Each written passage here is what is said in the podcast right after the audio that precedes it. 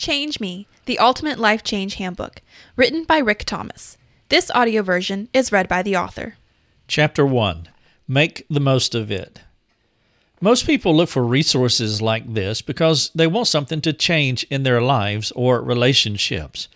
Perhaps their marriage is in trouble. Maybe a parent is struggling with a child. Sometimes life can take unexpected turns. All of us have found ourselves in those places. When trouble comes into our lives, people look for answers. They are looking for help, and a Christian perspective on how to change is a reliable option for some of our most difficult challenges. The Lord has been merciful to His church by giving us better ways and means to respond to the problems in our lives. A better way is what this book offers. As with all things, there are limits, and this book is no exception the method of bringing help to people is not always satisfying in the sense that it will give you exactly what you want, the way you want it, every time.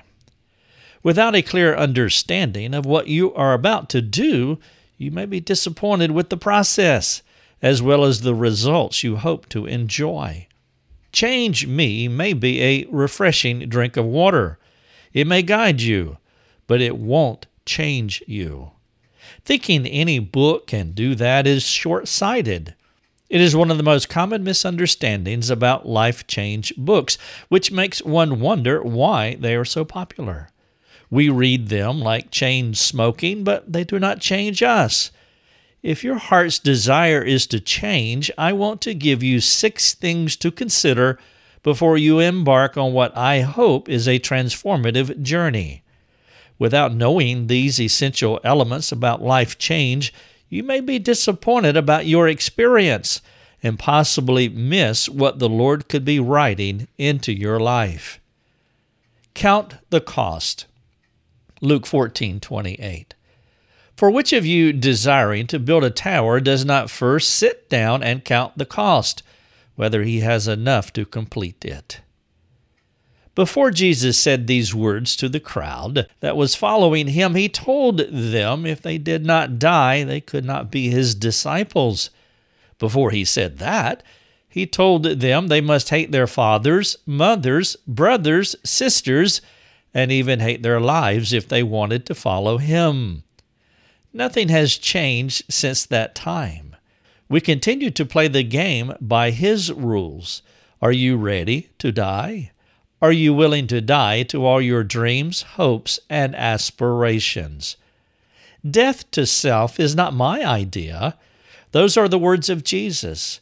He did not come to earth to find and enjoy the best marriage, the greatest children, or the most money. Quite the contrary. He came to die. And the only way you can find what you're looking for, which is peace with God, yourself, and others, is through the same death portal. Assess yourself. Are you ready to die to yourself? Do you know what that means? Change is not the only option. 2 Corinthians 12 7. So, to keep me from becoming conceited because of the surpassing greatness of the revelations, a thorn was given me in the flesh, a messenger of Satan to harass me, to keep me from becoming conceited. Too often people buy books for the wrong reasons. Most of the time, the reason is simple I want my situation to change. They do not count the cost, and they are not aware of the cost. It was the will of the Lord to kill his son, and it was the will of the Lord to give Paul a depressing thorn in his flesh, one that he never removed from the great apostle, even though Paul wanted it removed the Lord pondered his request and decided to give him something else.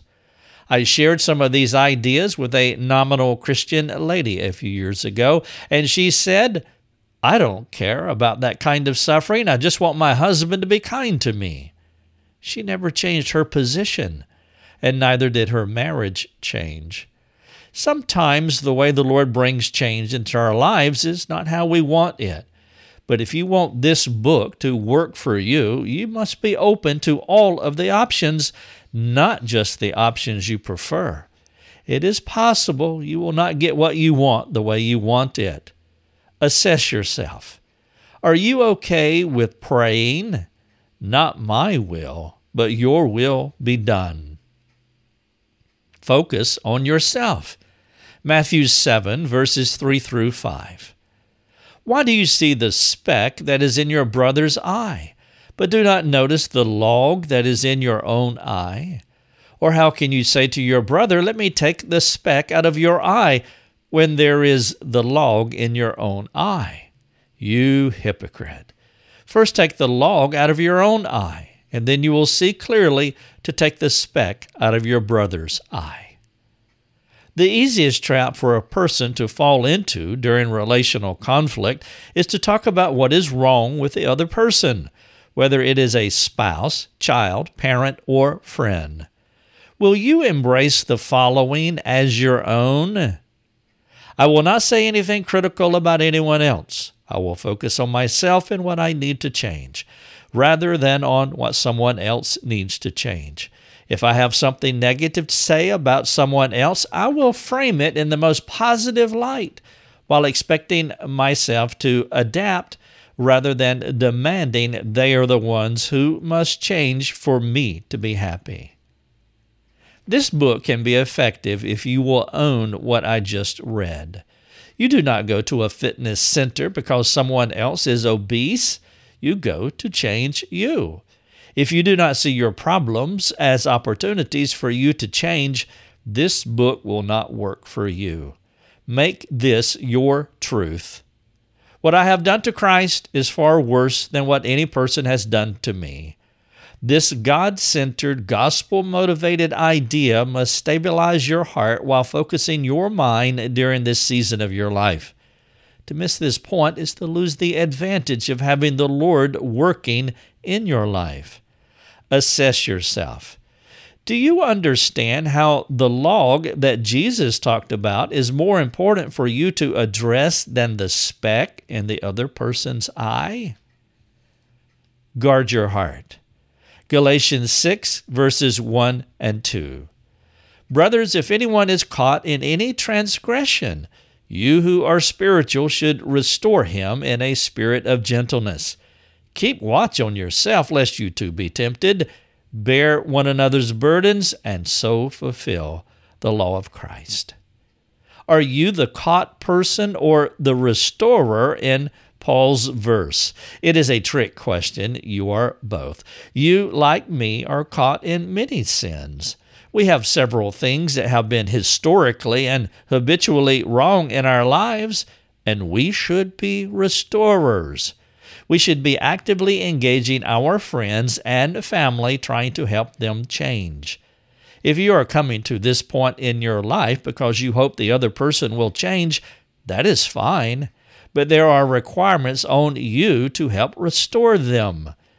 You must assist them to change through a spirit of gentleness. You must keep watch on yourself, or you will sin mightily against them. Are you a gentle restorer of others? Do you sin against them because they are not changing according to your expectations and timetable? If you fail as a restorer of others, you are interfering with and circumventing what the Lord could be doing in their lives. Sinning in response to sin is never the right answer. Guard your heart.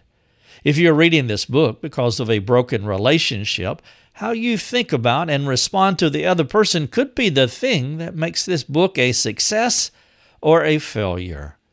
Assess yourself. Are you a gentle restorer? You cannot change anyone. 2 Timothy 2, verses 24 and 25. And the Lord's servant must not be quarrelsome but kind to everyone, able to teach, patiently enduring evil, correcting his opponents with gentleness, God may perhaps grant them repentance, leading to a knowledge of the truth. On your best day, you are a waterer and a planter. You cannot change anyone. Only the Lord can bring change, and it is not a guarantee that He will do what you want Him to do when you want Him to do it. The time you spend in this book is your season to change. You may have a spouse, child, or friend you want to see change. That is your thought for them. It is your idea. It is your hope. It is not a wrong hope, but it is yours. It might not be the Lord's will to change them now or at all. You must adjust your heart accordingly. The mind of the Lord on these matters is not yours to understand entirely. His ways are far superior. The question for you is whether you will be okay if you do not receive the change that you hope for as you go through this process. There is grace for unexpected and undesired outcomes to your circumstances. Assess yourself. Will you be okay if the Lord chooses not to bring the change you hope would happen in your life? Expect to be surprised. John 11, verses 14 and 15. Lazarus has died, and for your sake I am glad that I was not there, so that you may believe. I lost one wife and two children through an adulterous affair. I lost two brothers through murder. I lost a dad to drunkenness. I say this to say that you may not get what you want, but there is one thing I know the Lord is good. God's goodness is not pie in the sky, dreaming, or bumper sticker theology. It is a truth branded on the hearts of all those who have experienced God in the crucible of suffering. The wisdom of God is wiser than us, and his weakness is stronger than us. We can sing about our great and powerful God, but the real question is whether you are willing to take the death march to the crucible. Your suffering may be the perfect thing for you. To change it, though it seems reasonable, might be the worst thing for you. The child who gets everything he wants is not the better for it. The child who finds peace through the disappointments of life has found the secret to living well in God's world. Assess yourself. Will you ask the Father to do His will in your life and make you okay with His will, even if you do not get what you want? Call to action.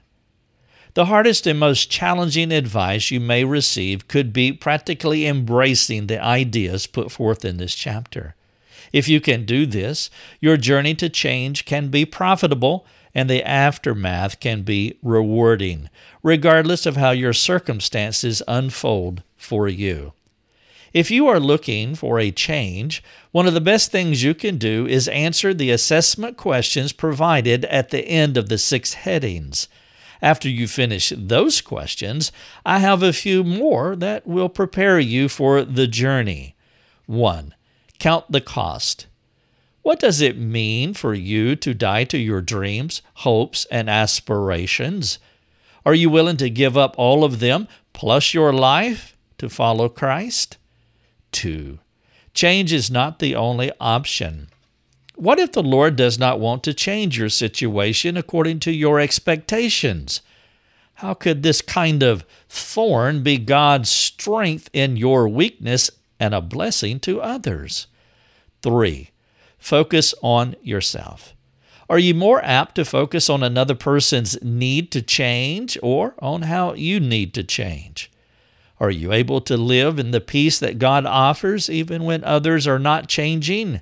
Why or why not? 4. Guard your heart. Are you a gentle restorer of others? Are you tempted to sin when you think about how they are caught in something? How do you need to change? 5. You can't change anyone. Will you accept God's timing on improving your situation? Will you accept the possibility that He may never change your situation? How did you answer these two questions, and why did you respond the way you did? 6. Expect to be surprised. The death of Christ was hard news for the disciples to receive. In fact, they left him. They denied knowing him. What if the Lord allows something to happen that does not make sense to you? What if His ways are radically different from your ways? Prayerfully consider the questions in this chapter. You do not have to move on right now. Perhaps it would be better to share this content with a friend and you both talk about it. The primary goal is not to read this book to complete it. Your main goal is for God to change you. Take your time, pace yourself, reflect deeply, pray often. Ask the Father to help you change what He's pressing on your heart now. When you're ready, you can go to the next chapter. You have been listening to the audio version of Change Me, the Ultimate Life Change Handbook, written and read by Rick Thomas. You may order a copy of this book from Amazon. Thank you for listening.